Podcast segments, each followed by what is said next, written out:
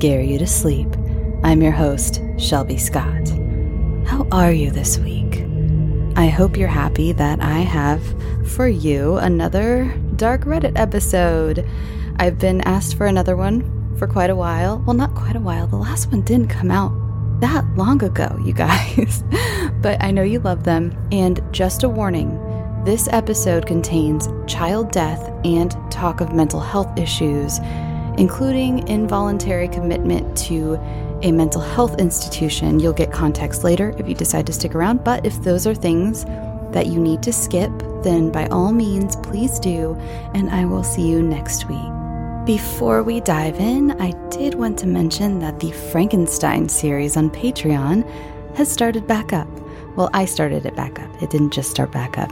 And I've added the next two chapters. There should only be about two episodes left. So if you'd like to hear me read the entirety of Mary Shelley's Frankenstein, then head over to Patreon. Uh, that could be on your spring summer reading list, and you can listen to me read it to you.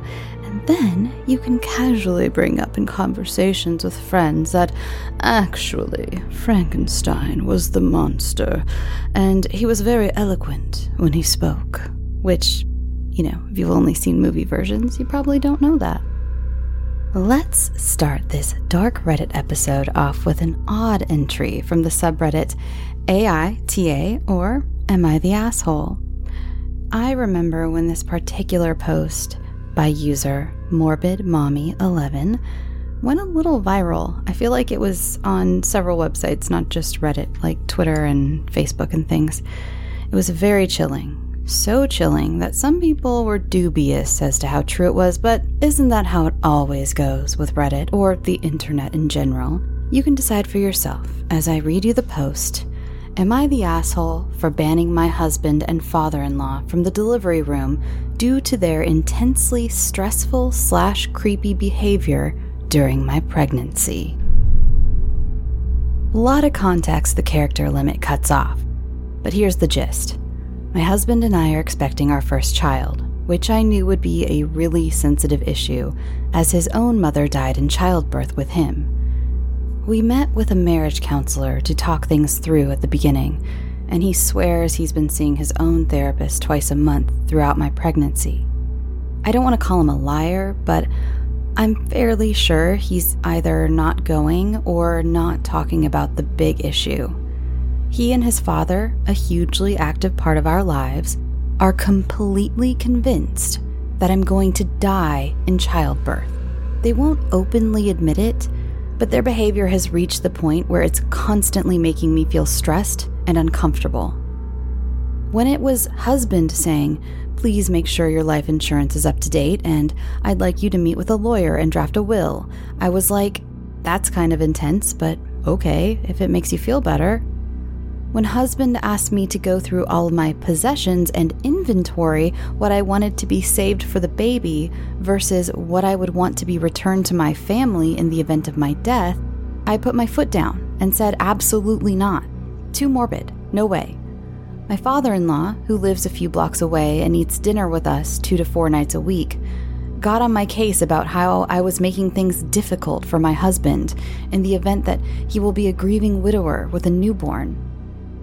I'm just going to add here that I've had a completely complication free pregnancy and have no reason to think I will die screaming in the coming weeks. When I tell my husband this, he calls me paranoid but I feel like my father in law wants me to die. His whole life identity for the past 35 years has been amazing single dad, never dated or had close friends or even hobbies, really. And it seems like he's looking forward to be able to guide my husband through what he went through. At this point, I'd honestly be happy to never see my father in law again, and I certainly don't want him in the delivery room especially since he told me he was putting his foot down about me not being allowed to have an epidural or laughing gas. He's a commanding presence, and I know that whatever he wants in the delivery room, he will get. I know people will say, oh, L&D nurses would never let that happen. But you haven't met this man. My husband in addition to backing his dad on everything, acts like my due date is my death date and has completely pulled away from me. Every minute with him is morbid, stressful, and a reminder that our marriage seems to be crumbling.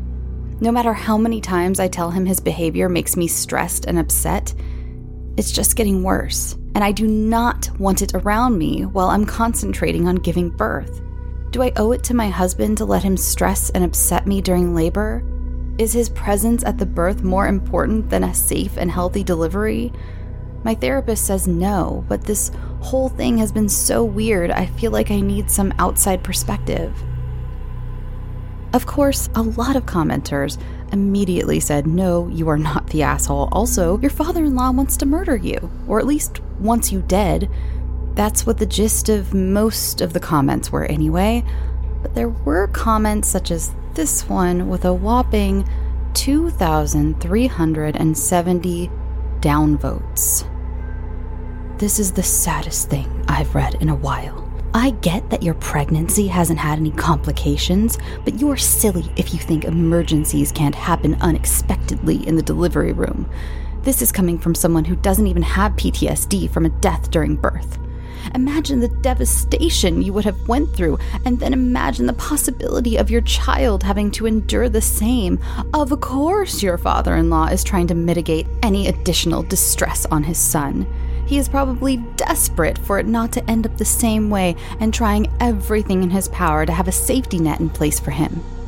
You have no idea what they went through, and I don't know if it's that you're too close to the situation, but your post comes off as super insensitive to me. And just because you don't see your husband making progress doesn't mean he isn't or that he's not trying. I doubt this is something easily navigated for him. Not the asshole for dictating what happens during your medical procedures, but girl, you've got to try to be a bit more sympathetic. And I bet enveloping them in love and reassurance would go a hell of a lot further in calming their overreactions than butting against them. These boys are fucking terrified right now. I know, you're rolling your eyes too. OP only answered two people, and this was one of them. She said, I just dot dot dot feel like I've been as understanding as possible. I scheduled marriage counseling to talk through things when I got pregnant, wanted to keep going, but husband insisted he needed to work things through alone with his own therapist, and I didn't want to push the issue. I honestly don't know if I could be more sensitive without ramping up my own stress level. I caved and did the terminally ill parent recording videos for after their death thing, the issue was the big impetus for me making this post was my father in law swinging by the house to help me pack up all my non maternity clothes and take them to our storage unit. I was like, what the fuck? No, I'll need those soon. I'm active and healthy and relatively close to my pre pregnancy size. He called me insensitive for not making things as easy as possible on my husband. Husband came home, saw that my clothes were still in the closet, and got upset with me because we need to be prepared. Genuinely, am I being insensitive here for refusing to take part in the plans for my own death? Should I be supporting my husband by playing along? He won't discuss the stress slash PTSD thing with me because he says he's working through it with his therapist and won't talk about anything they discuss. Is there anything I'm not seeing here that I can do to support my husband that doesn't involve me actively planning to die screaming from a preventable hemorrhage? I think those were all great points. And the other comment she replied to was Not the asshole. You and your husband might need to go back to counseling to discuss all of this, especially if your father in law saying he won't allow you to get an epidural? What the fuck? I've had two epidurals. They were wonderful. The second time, I went from dry heaving and writhing around in pain to actually being able to be calm and present and focus on my breathing during labor. It is absolutely crazy to me that your father in law thinks he would be invited into the delivery room to begin with. I see this on r slash baby bumps and just no mother in law all the time, too. Why on earth do so many in laws slash parents think birth is a spectator sport? I'm extremely close with my mom, and I did not want her to see me give birth. Please keep talking about this with your therapist at least. I'm so sorry they're doing this to you during what should be a happy and exciting time. It's a shame they are letting their inability to deal with their past trauma ruin this for you. Morbid Mommy said, Yeah, it's weird as fuck. Like I said, I've always felt like he resented me a little for taking my husband from him, but we still got on really well. I've been completely unprepared for this because the way he treats me now is just unimaginably cold and weird and controlling. He was never like this before I got pregnant. When we got into it about the epidural slash laughing gas, he told me that the only important part of delivery is a healthy baby, that medical intervention for the mother is inherently bad for the baby. And when I said, my comfort is an important aspect of the birth, he told me, Your comfort in this process is irrelevant. So, yeah, we're not coming back from that. Our relationship is completely done. There was no solution after this. I hope Morbid Mommy is doing well, somewhere safe with her baby and far away from any weird, domineering men who think life is a Disney movie where the mom always dies. This next post was originally posted in the subreddit Ask Reddit and was then reposted to Unsolved Mysteries, where it was also removed. It was removed from both of them. I believe the Ask Reddit mod said it had too much identifying information, and Unsolved Mystery said it didn't count as an unsolved mystery. But I disagree. I think you will too when you hear it. Another warning before we begin this has to do with a child's death, and the original post contained some language that is very outdated and not politically correct. So, if that is something that is going to upset you, then I bid you farewell. Have a lovely rest of your day, and I will see you next week. And I mean that earnestly. Do whatever you need to do to protect your brain. So, the original question on Ask Reddit, it was posted six years ago, and the question was To those of you who have accidentally killed someone, what went wrong? And user, I want to say Barkeology, had to get this off their chest. This still haunts me to this day. As kids, we had a hideout in this dirt cliff slash cove. This is the best approximation I can find on Google, only three times taller and probably 10 times as wide. There was a neighborhood kid who, in hindsight, was probably mentally handicapped in some way, but to us, he was just the weird slash creepy kid. This was the 80s, and we weren't exactly raised PC three of us were headed to our base and found Creepy Kid sitting at the top of our guard chair.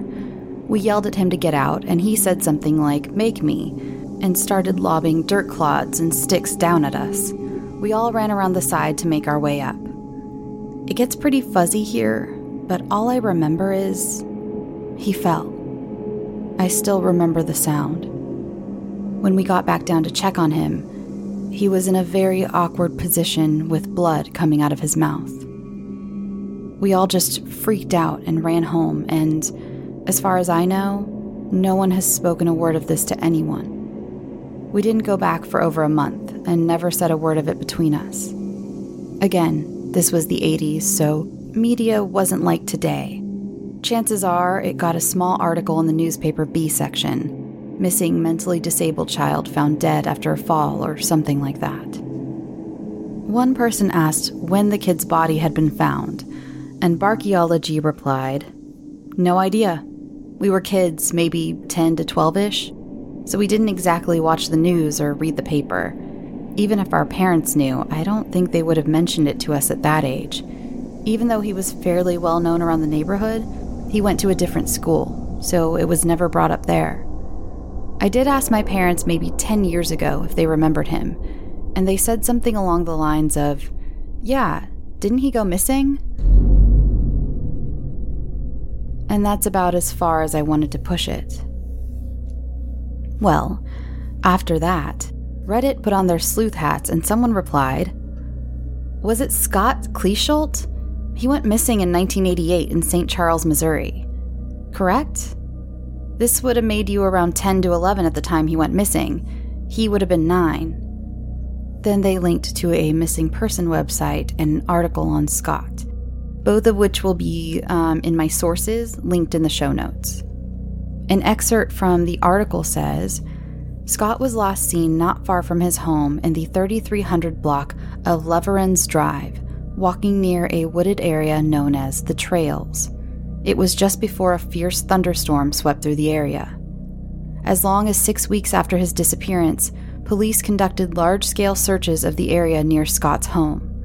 The searches involved digging at a labyrinth of caves in the wooded hillside where Scott was known to play with other neighborhood children. They also linked the Charlie Project, which is a great website, but the link to that particular person is now dead. But the poster continued. I don't know if it is this kid.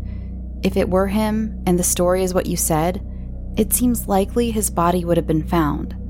A corpse of a nine year old at the bottom of some land formation can get washed away pretty easily in a storm, however. If it is or isn't him, you need to talk to your local PD. A lot of commenters agreed across several subreddits where this was reposted. They thought OP should at least tell the authorities what happened and maybe provide the family with some closure. But Barkeology never replied to anyone suggesting he do that. Again, I'll post those links on the off chance that maybe someone out there knows something about the day Scott went missing and is willing to come forward. One of the links even has him age progress to the age of 32. He went missing in 1988 in June. So check those out if you are from that area in Missouri, maybe, or were in the 80s.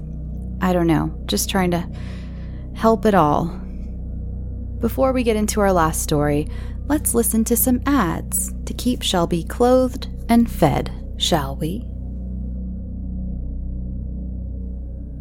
And we're back.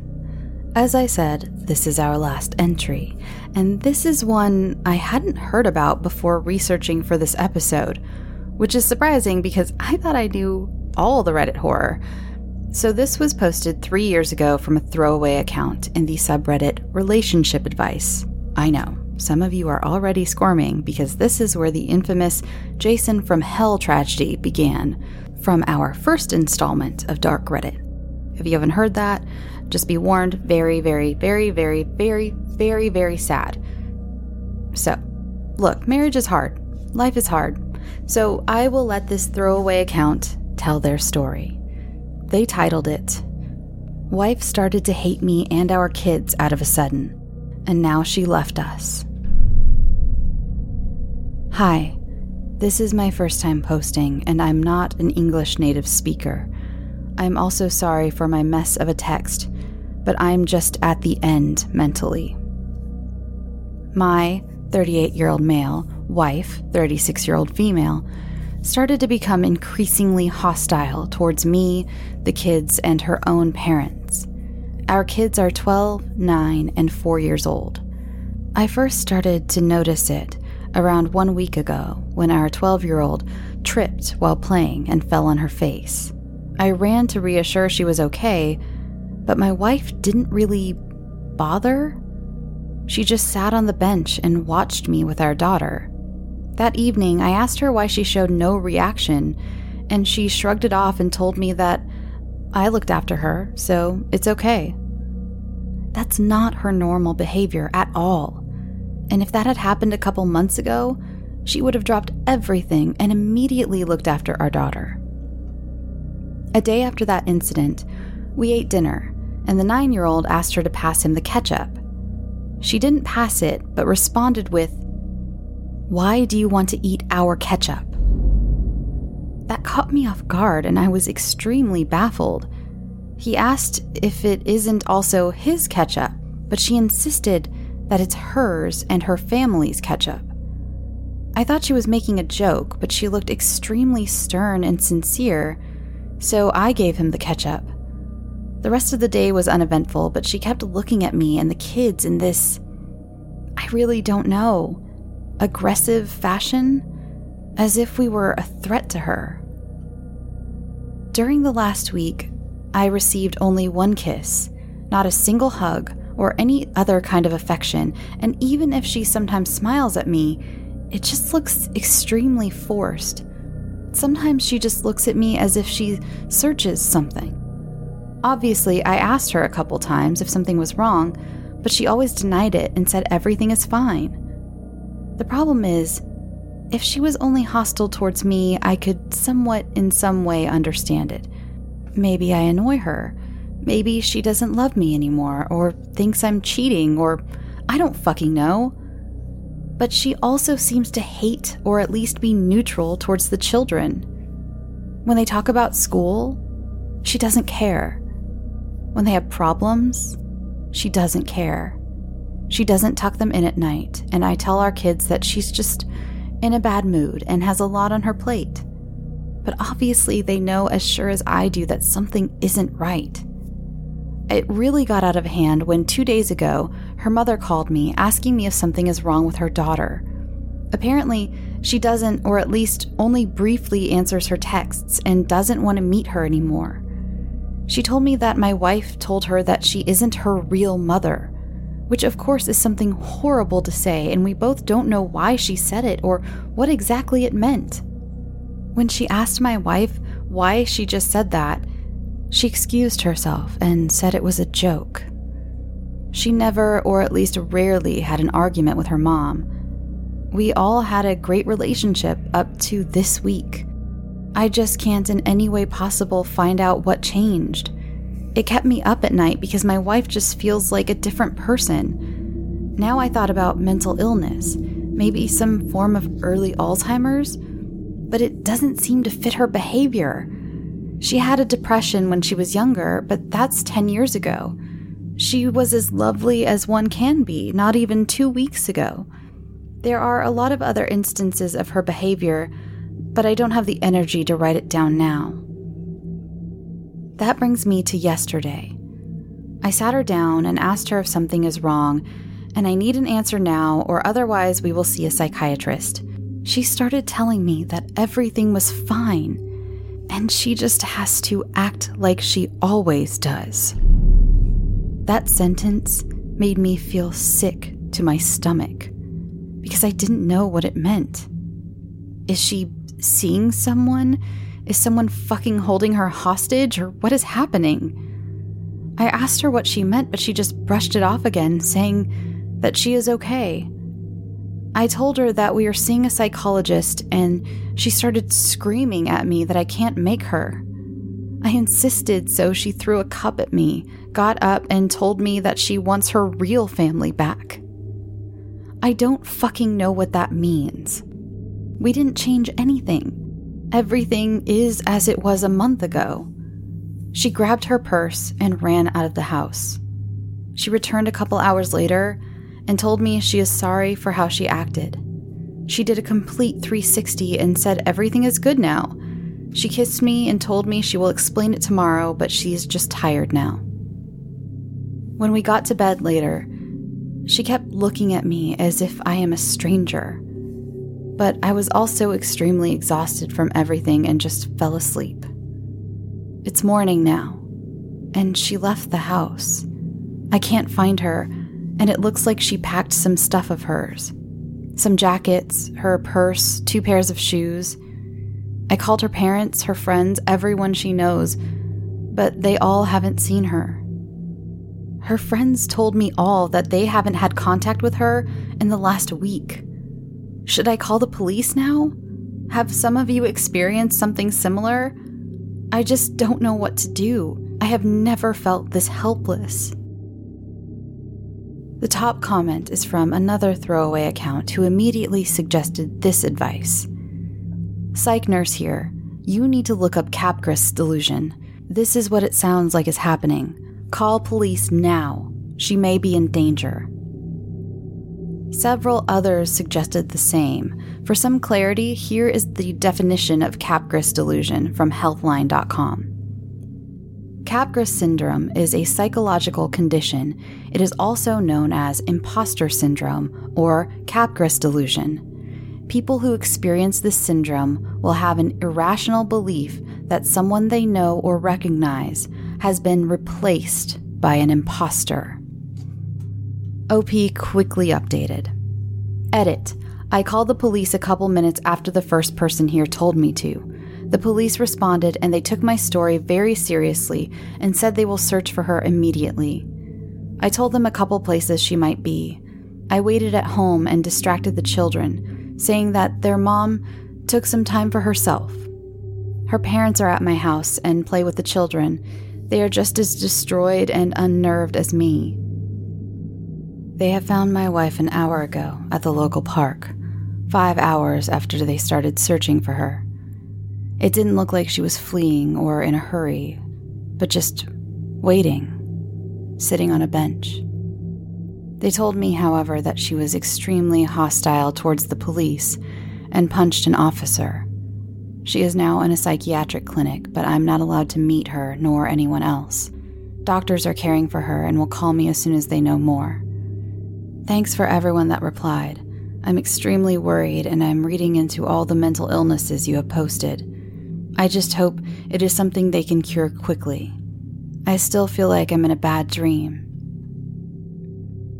Three days later, OP updated again in a second post.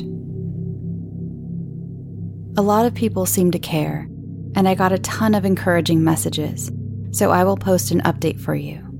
We live in Northern Europe, for those that asked. Thanks for everyone that gave me their advice.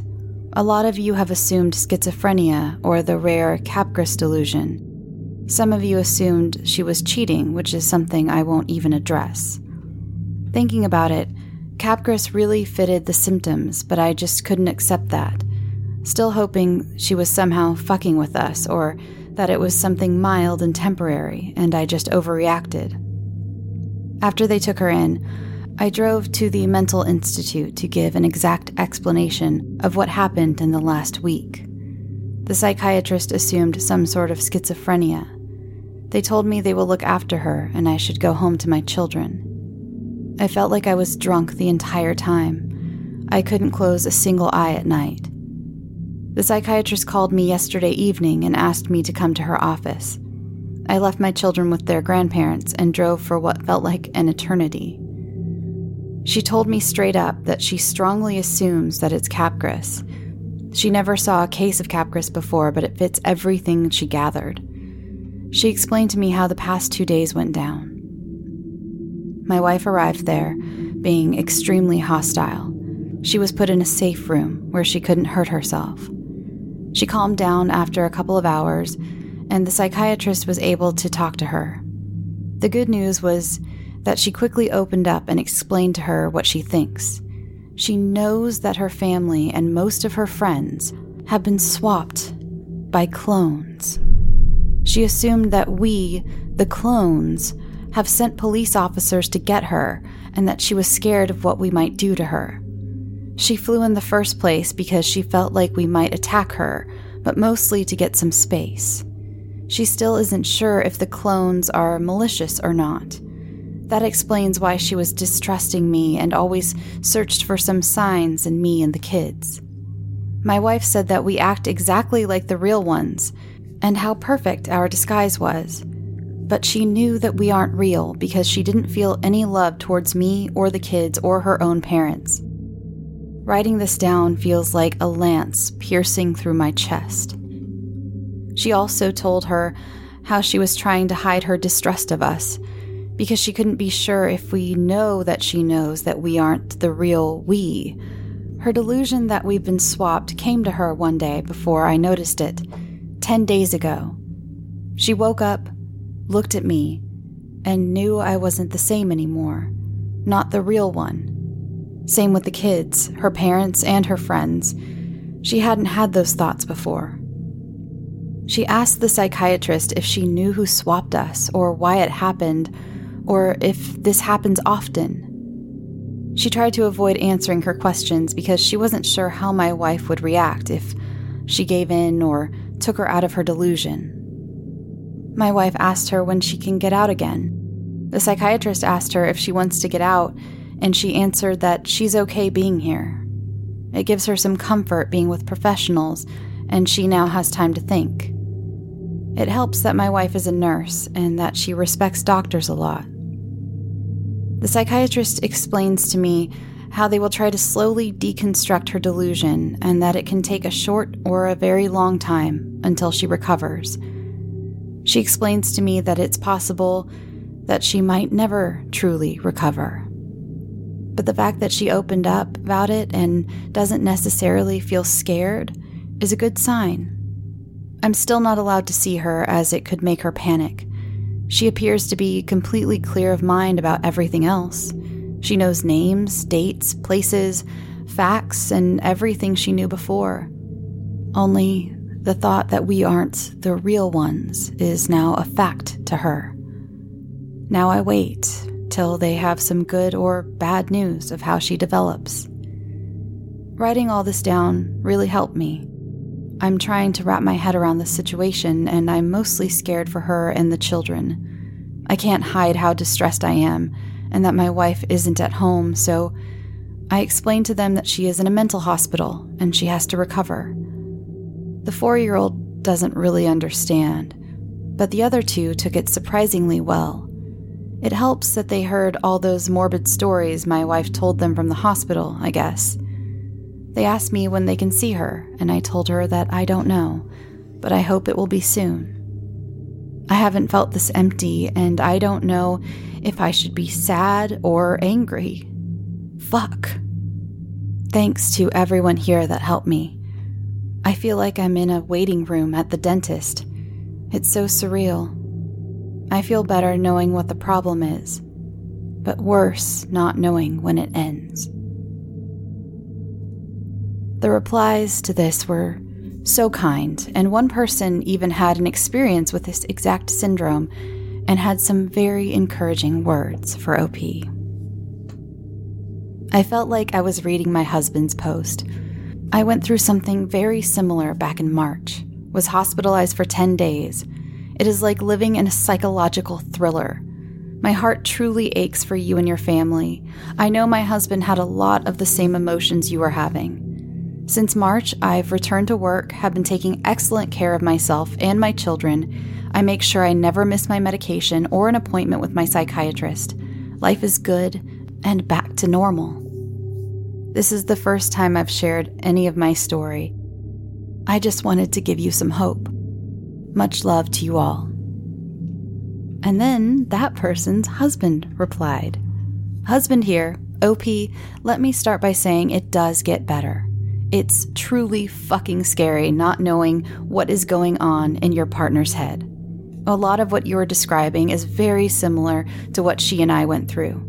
She was convinced that I was me from an alternate Earth and that I came through a portal she had opened, and that our entire family, including parents and our kids, were also from this alternate Earth. After a brief stay at the hospital, she came out on the other side completely back to normal. It's amazing what some rest and a solid medication regimen can do for mental health. She and I have spent a lot of time talking about everything, and all I can say is to make sure that you are there for her as well as taking care of yourself. No matter how scary this is for you right now, she firmly believes that her family has been replaced and is out to get her. This will go away, but that fear takes a long time to heal from. As much as she needs help, so do you. Rely on your family and friends and make sure you take time to keep your head on straight and don't be afraid to talk to a professional about this yourself. You are not alone in this. The specific diagnosis may be rare, but delusions and psychiatric diseases are not. Take care of your family and things will get better. I thought that was beautiful. It, absolutely beautiful. Gave me chills the first time I read just this hope that they were giving this person. And then someone else had some excellent advice. Hey, OP. I had to study Capgras syndrome a little for an exam a couple of weeks ago. One thing that stood out to me Hirstein and Ramachandran, 1997, offer support. Their patient claimed his parents were imposters when he spoke to them in person, but treated them as his real parents when he spoke to them on the telephone consistent with the delusion resulting from discrepant visual information. Young, 2000. If they will approve it, see if you can start gradually with phone calls. It stood out to me as the best avenue for initial treatment. I wish you and your family all the best. Edit. I don't feel comfortable answering any more questions in OP's thread. He's going through enough and should only listen to the doctors. All that sounded like great advice to me, especially the part about not listening to all the comments because there's a reason I didn't read a bunch of them. Some of the advice they were giving, they went it went a little off the rails in the comments. Um, so, um, basically, I I can't imagine how terrifying it must feel to truly believe that your loved ones aren't really them I've been on both sides of scary psychological crises, and let me tell you, don't be afraid or embarrassed to seek out help. Clearly, in this situation, uh, his wife didn't even realize that it was a mental health problem. She genuinely believed that her family had been replaced. So, on the other side, um, you know, if you feel like your loved one needs help, feel free. Like, if you really truly love them, maybe you know, there are gentle ways, and therapy helps with that too. Therapy helps with ways to confront other mental health, you know, in a in a helpful way. I know it can feel like a huge hurdle to leap over. I just started dealing with a whole lot of overdue mental shit this past December, and it's not easy. It's not, but you're stronger than you think you are. You really are. One of my favorite podcasters, Marcus Parks, has this saying, and it's mental illness is not your fault, but it is your responsibility. And with that, the show is over. Go home. Oh, wait, not yet. I've got to close it out. I hope you enjoyed this episode of Dark Reddit. It got dark in different ways. Um, I know sometimes it's dark in like a spooky way, and then sometimes I go full on just bummer dark. Um, so yeah, I feel like this was mostly bummer dark, and I apologize for that. Um, I don't know where my head's at this week. I don't know what that says about me as a person. Um, but I hope you enjoyed it. You can follow the show. Um, by the way, I've started a link tree, and if you go to the show notes, if you just click on the link tree link, it'll take you to uh, a link tree. If you don't know what a link tree is, it's basically it'll pop up on your phone or your desktop or wherever, and it'll have links to all the places. My social media my merch my patreon um, it'll you can click on it and send an email. Uh, there's an email link. There's um, everything you need for the show the website everything. So that's what's in the show notes now. If you've noticed it's a little different. It's just so also so i can add e- more easily add my sound effects and music um, because apple made it standard that you can only have 4000 characters in the show notes. And so everybody else went around along with that. And so now it's harder for me to correctly um, give credit to all of my people. Don't worry, I always have. I find ways around it, even if it's sacrificing my own links to give credit where credit is due. But it has been difficult. So I have a link tree now, and I think it's going to be easier for you all too. Um, again, if there will be also be a link in there that says sources, takes you to my website where all the sources are, and you can scroll down. There's sources for basically any of the episodes where I reference maybe true things or like the dark Reddit where I will put links so you can go read for yourself um, those Reddit posts or um, the additional links like the missing person from the middle story. So yeah, um, what else? What else? What else? What else? I made a chocolate cake this week. I made Tasty's chocolate cake specifically, and I have heard people rave about it. It was a very fancy, just so you know, in case you go to make this cake because it's very involved. It was the messiest recipe I've ever made in my life. It's um a lot of it's got like stout. Oh, also it does have alcohol in it. Um, it, of course it cooks out, but you know I know some people don't want to be anywhere near that, and that's totally understandable. Um, it has like a stout like Guinness in it, um, and espresso and dark chocolate. It's very rich. It's it was. My husband loved it. I think a lot of you would love it, and so many people rave about it. But it was so rich. It was like I. This was the best uh, example I could, I could give was when we were eating it last night. I was like, if this was a four, which I don't think I pronounced that right, those little tiny tea cakes, you know, you know the little ones. You see them at Christmas a lot in America. I think maybe other places you see them more often, but in, in America, at least where I'm from, I feel like I mainly see them at Christmas and never any other time. Um, but it's like a, if it was like a petit four, I'd take a bite and be like, oh my God, I wish I could have 10 of those, but I don't really want 10 of them. And the chef knows that. And that's why they only gave me one. And um, it's just so rich. You can't eat, I couldn't eat a whole slice of it. It was so rich, but it tasted very fancy. If you got, if I got this at a fancy restaurant, I'd be like, yes, that is what I paid for. I paid for this fancy dessert because it's a very, if you want to make something that tastes like a professional pastry chef made it for someone's birthday, then I recommend it. Um, just very, like, everyone needs like a half of a slice. It, they really do. Unless I'm just a baby and chocolate is too overpowering for me, I guess. I don't know. Um, so, yeah. Also, you don't really taste the get. Uh, same as it has espresso in it too. Um, espresso powder. You know, I, some people don't realize the rules of baking. You usually put like I always put espresso into my chocolate, you don't taste espresso at the end unless you put like a lot in on purpose to make it taste like a like a mocha type cake. It just elevates the chocolate taste. Elevates. So does the stout. Just elevated the chocolate and it was the chocolatiest chocolate cake I've ever tasted in my whole life. It's in my freezer right now. Um, so come on over, have a slice. Okay, so the next thing that is going to be coming out, oh yeah, Frankenstein. It's on Patreon. Um, I'm going to be doing a guided nightmare, but I'm going to be doing something a little different. I think what I'm going to do, well, this is this is what I'm going to do. Um, I'm going to have a an audio version for all of you lovely listeners out there right now, but I'm also going to have a partial, well, not partial, but it's going to be a video version. So I think it's going to be the same, same, same, same, same. Um, but there is going to be a video version and an audio version. And I want to kind of test that out with my guided nightmares. So basically, what I'm looking, what I'm thinking about is the beginning, the intro part will be me in the video version, obviously, um, talking you through the, all the breathing stuff and all that fun stuff. Um, and then it's going to go into just some like kind of visualizations that represent the um, guided nightmare. Um, not necessarily like acted out or filmed completely accurately because I'm not there yet. My skills are not there yet.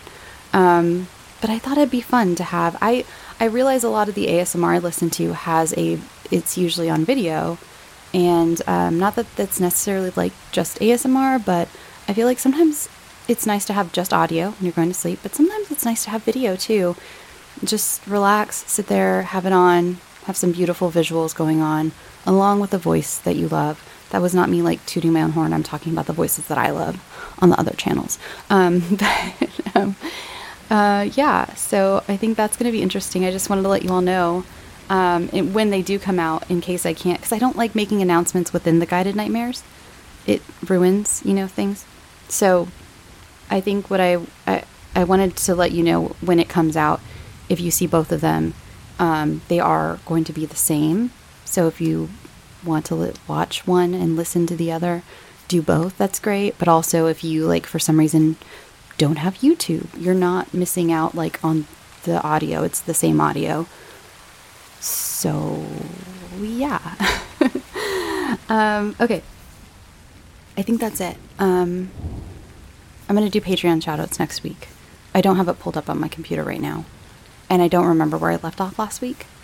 And it's it's 10:30 and I haven't eaten since like breakfast and I'm I'm really hungry, so I'm just going to go and I'll do Patreon shoutouts next week, but I promise I will. Um yeah. I love you. It's getting hot outside, so that means more water. Not just drink water, drink more water. Okay? Listen to your body. It'll tell you when it's thirsty. I promise. I don't t- actually I don't promise. I don't someone's going to come at me and be like, my body never told me I was thirsty, and then I ended up in the ER, and I'm going to be responsible for that, and I can't be the. Res- oh, did you just hear? Oh, I don't know if it picked it up. My stomach just growled so loud. If that was picked up, I apologize. okay, I need to go. My body is literally like, bitch, let's go. All right, I love you.